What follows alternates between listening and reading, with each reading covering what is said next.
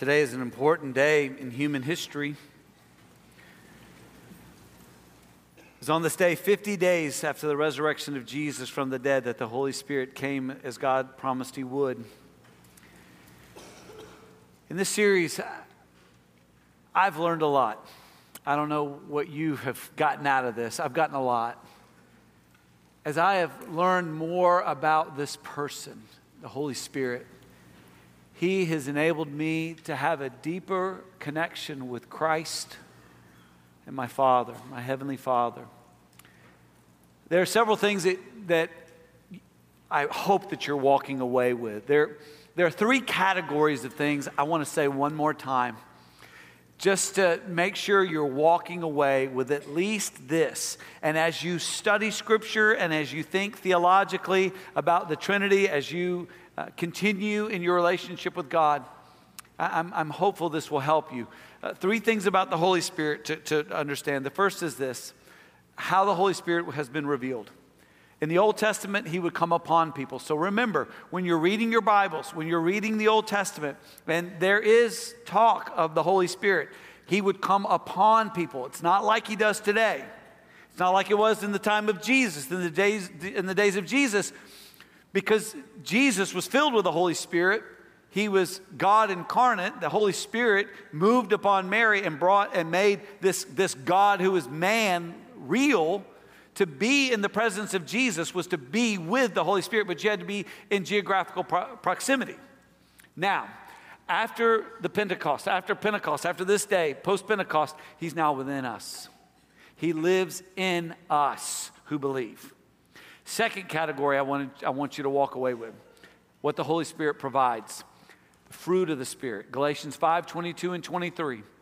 As we are being transformed into the image of Christ by the power of the Holy Spirit according to the Word of God, to the glory of the Father, these traits will become normative in our lives. The benefits of the Spirit. Jesus unpacked these very clearly in John 14 through 16. And then the gifts of the Spirit. Every one of us have been made in the image of God. Every one of us have natural abilities. When you become a disciple of Jesus Christ and you're saved, the Spirit of God enters your life, you're born again, and that Spirit alive in you brings supernatural gifts that you are to use and are able to use to the glory of God. Last thing I want you to remember to walk away with as we finish this series the Holy Spirit is a person. We've been joking, but it's, it's not, he's not, you know, the cousin Ed of the Trinity, okay? He's not Tell him we'll call him back. I don't know who it is, but just let them know we're, we're in the middle of something right now. Maybe just answer it and let him listen. so, the Holy Spirit, all right, personhood has three features, okay? He thinks, he feels, he wills, and he feels. That's all persons. To have personhood, you have to be able to do those things. And remember, he thinks he influences our thoughts. And it is through His work that we have the Word, and now that Word is illuminated to us. He wills. We all have gifts according to His will, it says in 1 Corinthians. And He feels we can grieve the Holy Spirit, and we need to be mindful of that fact. And so when we're, when we're praying, it's so important that from time to time you pray to the Holy Spirit, talk with the Holy Spirit in the name of Jesus, who's your mediator, and many times to God the Father in the power of the Holy Spirit in the name of Jesus. But remember, as we talked about last week, they they are distinct but not separate. You separate your body from your soul and you're dead. They are distinct, your soul and your body. So it is with Father, Son, and Holy Spirit. They are distinct but never separate. They, they compose and, what, and, and define what is God. Today, I want to really focus in on God's presence and what that means. Now, we're going to look at the entirety of human history today all in a very brief sermon. Some of you, this is going to be your first time maybe to understand human history like this. And I want to encourage you to at least consider what the Bible is saying. Many of you are disciples of Jesus. We're going to look at human history through the lens of Scripture and, and what it means that, that the Holy Spirit has come and, how that is changing our world and what it means for us. And to get all of that, we need to understand kind of the scope of it and what happened in that day. So if you've got your Bible, and I hope that you do, let's go to Acts chapter 2 that describes the day of Pentecost. and what happened when the Holy Spirit came. Again, just reminders background. This is exactly 50 days after the resurrection of Jesus Christ. It's a Sunday.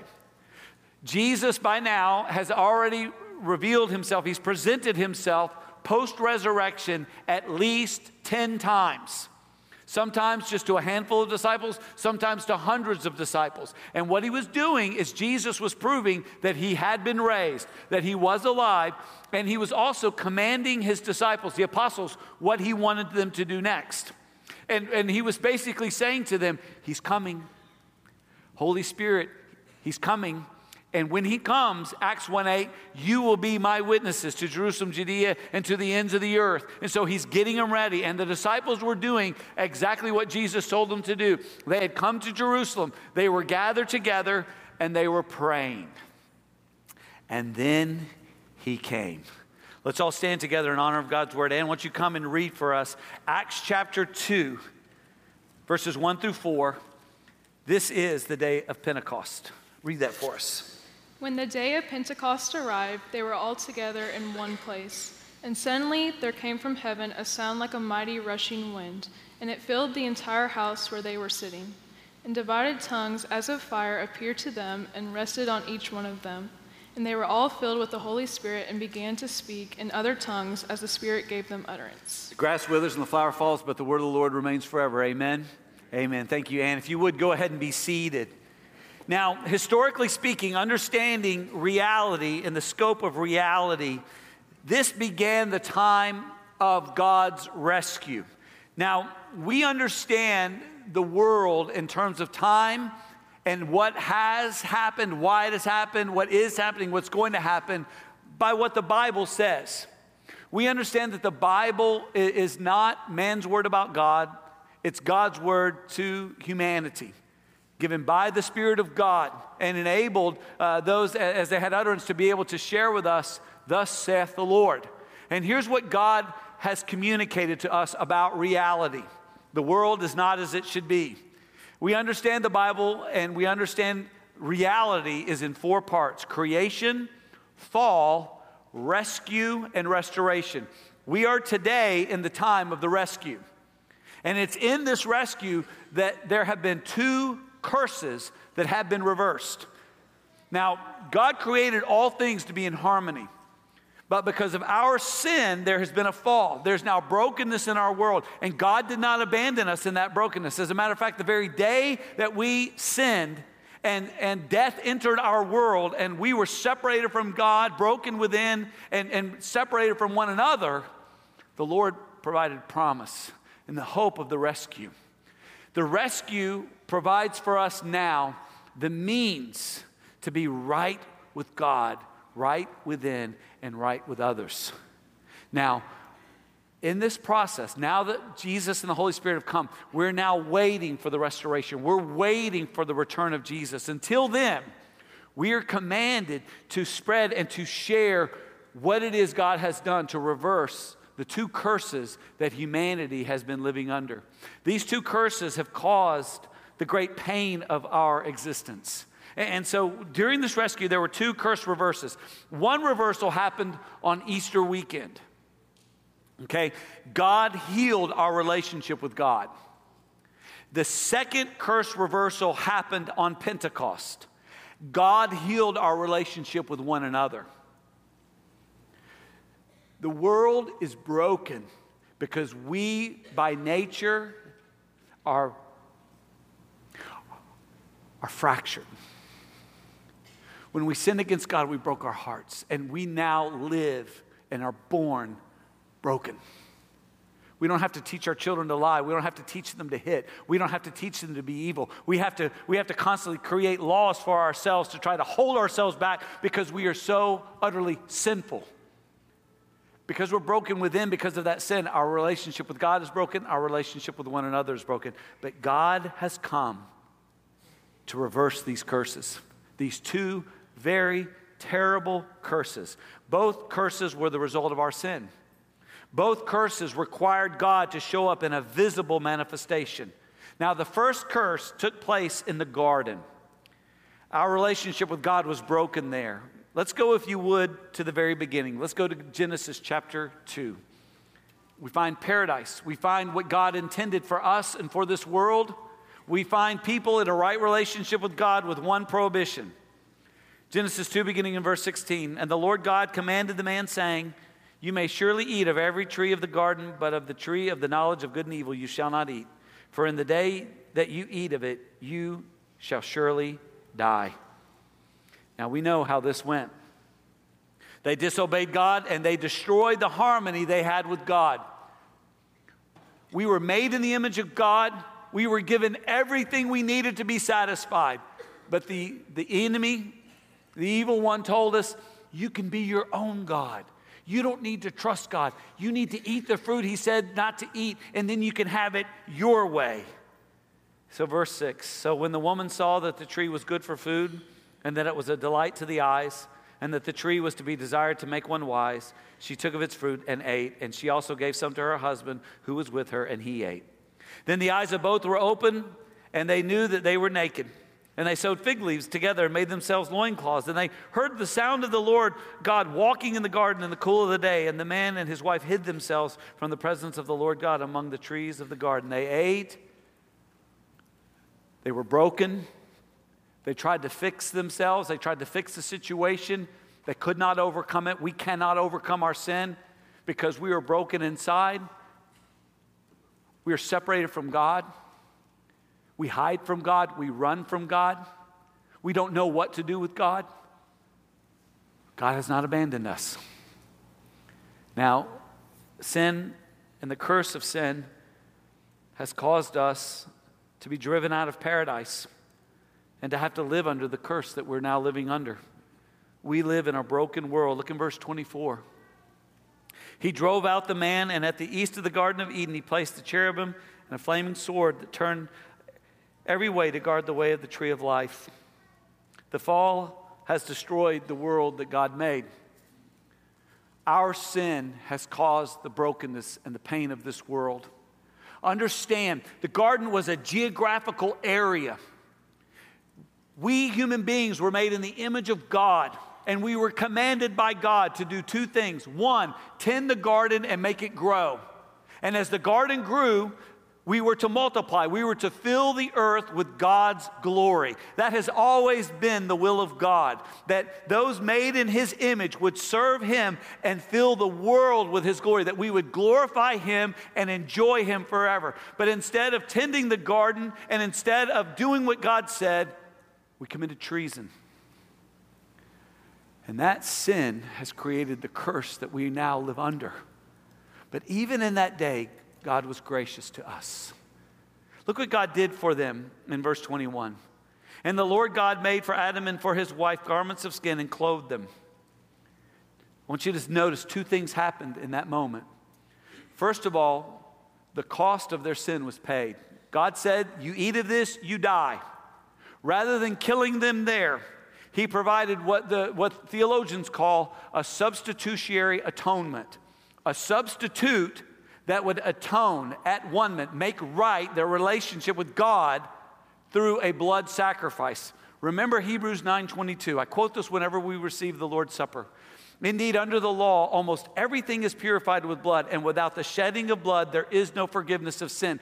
In that day, that very day, there was a death that paid for their sin. God killed an animal, but He did more than that. He, he not only forgave them, he covered their sin, their guilt, and their shame so that they were able to walk in this world. We are able to walk in this world with some sense of the fact that God loves us. Now, we know years later, Jesus came as God said he would to pay the ultimate price and make the ultimate sacrifice for our sin. It says in 1 Corinthians 15, beginning in verse 21 For as by a man came death, by a man has come also the resurrection of the dead. For as in Adam, all die. Adam is what theologians call our federal head. He represented us. And what he did is what we all would do and what we all have done. We have all sinned and fallen short of the glory of God. And through Adam and through our sin, there is a curse, and that curse is death. And now we all stand at, from the day of our birth, broken, separated from God and, and under a curse. But Christ came. So also in Christ shall all be made alive. Christ came. Christ became our substitutionary atonement. Christ came and, and he lived a holy, perfect life. Now, the, and he died for our sins. And the only way any of us can be healed within and have a right relationship with God and have a right relationship with other people is this, friends. Listen, you've got to turn away from trusting in yourself. Our world continues to tell us trust in yourself, believe in yourself, you can do it. You don't need God. You don't need anything. You can do this. Be on your own. Do it your way. Have it your way. And that leads to destruction. It leads to sorrow and pain and separation and the worst within human beings. Repent. We talk about this with three circles. We talk about the fact that God's design was harmony, our sin has created brokenness. If we want to be made right with God, We've got to repent of self sufficiency. We've got to believe in the sufficiency of the gospel. We've got to believe in what God has done to provide salvation. And what has God done? 2 Corinthians 5:21. 2 Corinthians 5:21. For our sake he made him to be sin who knew no sin. What's that talking about? God took on flesh. His name is Jesus born of the Virgin. The Holy Spirit moved upon Mary, and God became incarnate, God in flesh, completely God, completely man. And he lived a holy, perfect life that none of us can live. And then he gave his life as a sacrifice, a substitutionary atonement. See, on the, on the day that Jesus died on the cross, there came a terrible moment when when he cried out, My God, my God, why have you forsaken me? And in that moment, he who knew no sin became sin. He took on the guilt and the shame and the brokenness and the pain of every person who would ever believe. In that moment, the wrath of God was poured out on the Son of God. Why? Why? So that in him we might become the righteousness of God. So that the sin debt we owed would be fully paid. So that the just demands of God, and the just demands of God is this the wage of sin is death. We deserve death. Jesus died in our place. He entered our world, lived the life we could not live, and then He died to take our place. And now, all who believe, we are saved. And the curse that separated us from God has been reversed. And now we have a right relationship with God. And this morning, we want to celebrate that. We want to celebrate what Christ has done. We're going to remember Jesus' sacrifice and recommit our lives to Him. So, deacons, if you will come and begin to share the elements with the church. And when I say church, I mean that with a capital C church. If you are a disciple of Jesus Christ, if you've repented and believed in Christ, receive these elements. This is for the church, for the adopted children of God. It's a time to recommit your life to Christ. If you've never accepted Christ, you can't recommit yourself to Christ. So don't receive these elements. If you are a Christian, hold on to these elements. We're going to receive them together. But first, I want to explain again what these mean. These elements do not provide salvation, they remind us how we're saved, what God has done.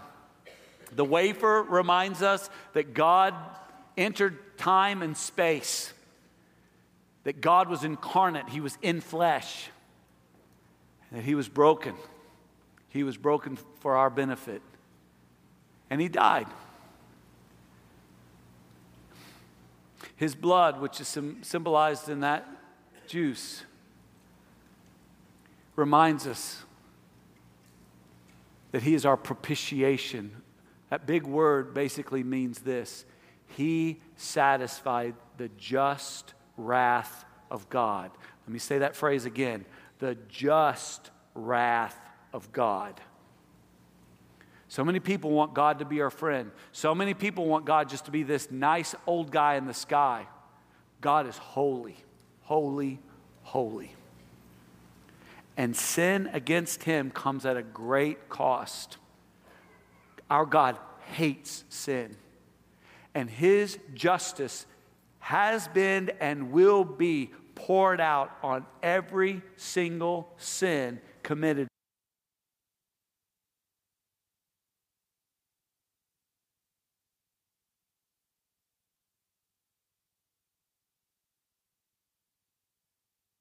on Jesus Christ.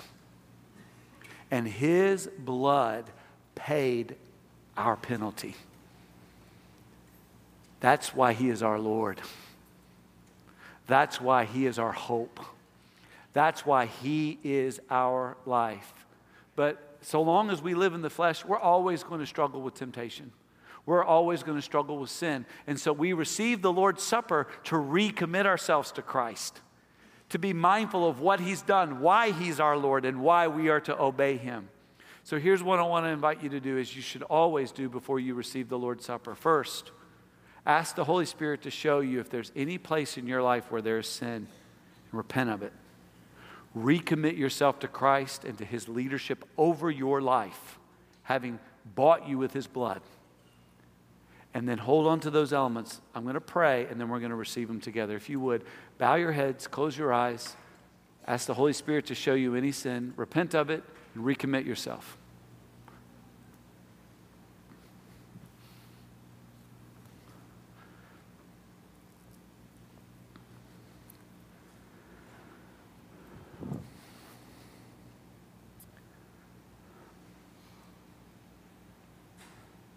Father, we thank you for sending your Son.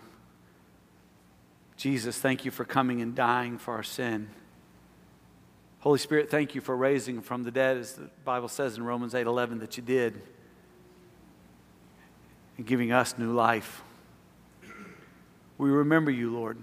Having recommitted ourselves to you, we, we celebrate your sacrifice that gives us life.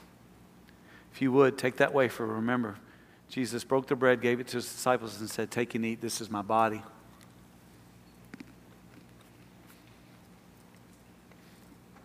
Without the shedding of blood, there is no forgiveness of sin. So after the meal, he took the cup. He said, Drink from it, all of you. It's my blood of the new covenant, which is poured out for many for the forgiveness of sin. We praise you, our Lord, our Savior, our Christ. We celebrate your sacrifice. And we thank you for reversing the curse and making our relationship with the Father whole again. In Jesus' name, amen. The night Jesus created the Lord's Supper we just received, he also promised that the Helper, the Holy Spirit, would come. And the coming of the Holy Spirit, this was not new news. This is something God said would happen through his prophets. We see in Joel 2:28, again, we, we've looked at this text throughout the series, and it shall come to pass afterward that I will pour out my spirit on all flesh. Your sons and your daughters shall prophesy, your old men shall dream dreams, and your young men shall see visions. Even on the male and female servants in those days I will pour out my spirit. Also, Ezekiel 36, 26. Ezekiel 36, 26. And I will put my spirit within you. I cause you to walk in my statutes and be careful to obey my rules. Jesus promised the Holy Spirit would come. God promised through his prophets the Holy Spirit would come. And it was the coming of the Holy Spirit that reversed the second curse. The first curse caused us to be separated from God. Our brokenness separated us from God. Having been made right with God through the blood of Jesus, the Holy Spirit has come now to make us right with one another. So the curse that, that plagues humanity is that we are born separated from God, unwilling to submit to Him, and separated from one another. We don't trust ourselves. We surely don't trust each other. That's why marriage is so hard. That's why family is so hard. That's why nations rise up against nations because we do not trust one another and, and we know the evil that is within all. And so it, is, it has caused our, our societies to, to be fragmented and broken. The second curse came about and was realized at a place called Babel. If you would, go back to Genesis and let's look at verse 10. And I want to show you how our relationship with one another was broken, the curse that came down on our race as human beings. You'll remember, the flood had wiped out all humanity. All that remained were Noah and his sons and their wives. Now, Ham, Shem, and Japheth began to have children. And so, what you see, if you look closely at Genesis chapter 10, is the product of their families. This listing of Genesis chapter 10 is called the Table of Nations. Very important term. Table of Nations. What you see listed there are the 70 patriarchal heads of all the nations of the world. All the nations of the world came from these three men and their family lines. Now, the, in, the, in, that day, go to Genesis 11 1, the whole earth had one language and the same words. And there began to be a migration. So look in verse 2. And as people migrated from east, they found a plain in the land of Shinar and settled there. Now, in order to unify themselves and exalt themselves, they began to build a tower. Here's what they knew human beings at the time, they knew they were in trouble. And they knew they, they needed some sort of unifying capacity. They needed to be their own gods. The way that the, enemy said that if they ate that fruit, they could be their own gods, they needed to now be their own gods. And they needed to build something that showed the world that they were their own gods, that they were in control, that they had the power. They wanted to centralize power and they wanted to create a system where they could oversee the entire world through these nations. So, what'd they do? Look in verse 3 said, Come, let us make bricks and burn them thoroughly. And they had brick for stone and uh, bitumen for mortar. And they said, Come, let us build ourselves a city and a tower with its top in the heavens. We'll be our own gods. We'll, we'll be exalted to the heavens. And let us make a name for ourselves, lest we be dispersed over the face of the whole earth. So what they say? We gotta get, we gotta get our, we gotta get our act together. We're starting to migrate. All right, look, forget that. We've got to create a place and a system and a symbol that says, We're God, we're in charge. We don't need God, we don't need anything. All we need is power. So they've built this ziggurat, they've built this massive thing to the heavens. They're, they're so high and exalted. It's kind of funny when you look at verse 5. And the Lord, the language here is very clear, came down to see. They thought they were so high, they thought they were so big and that they were so powerful. Yet God has to come down to see the city and the tower which the children of man had built. But they are dangerous. And so, God, look what he says in verse 7 God, Father, Son, and Holy Spirit, God says, Let us, you might want to circle that. God is Father, Son, and Holy Spirit.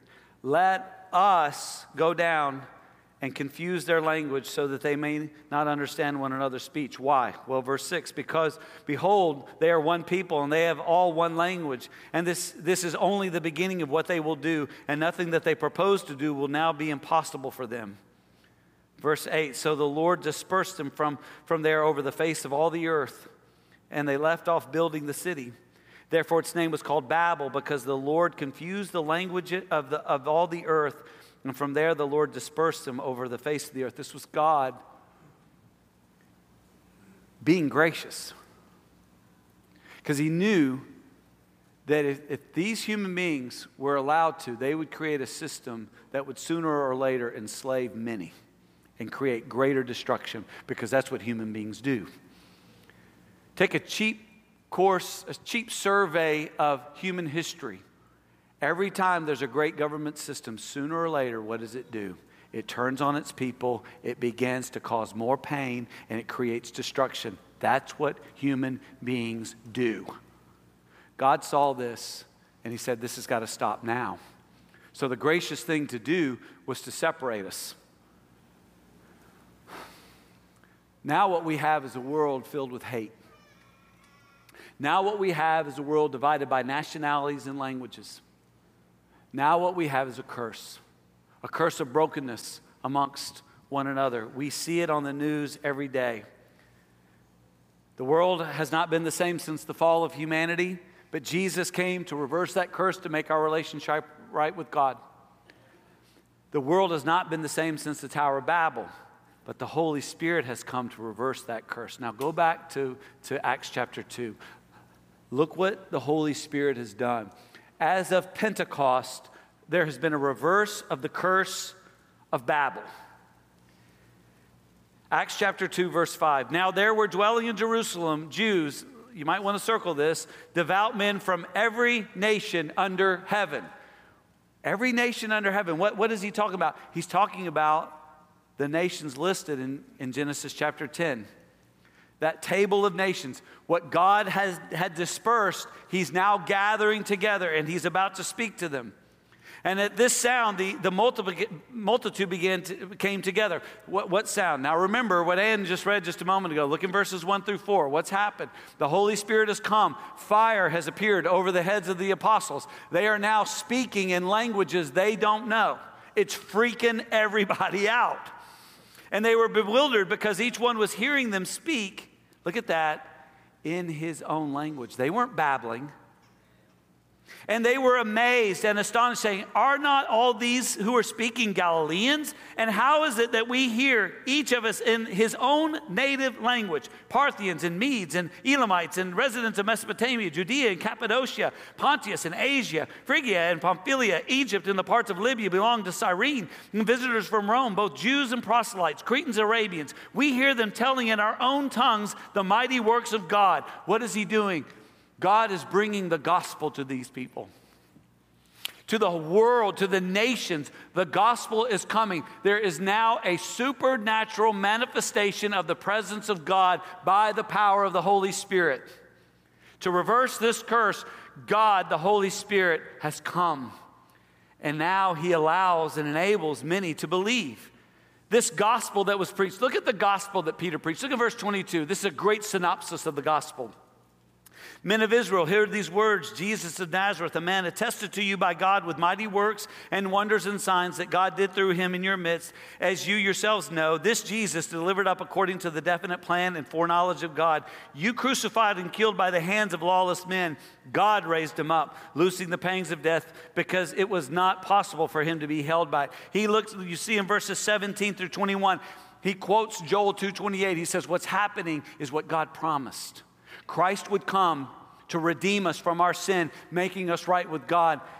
Holy Spirit would come and now reverse the curse that has created death and, and brokenness in our relationship with one another. He unified them under His grace. Look in verse 41. So those who received His word were baptized, and there were added that day about 3,000 souls. This is the birth of the New Testament church.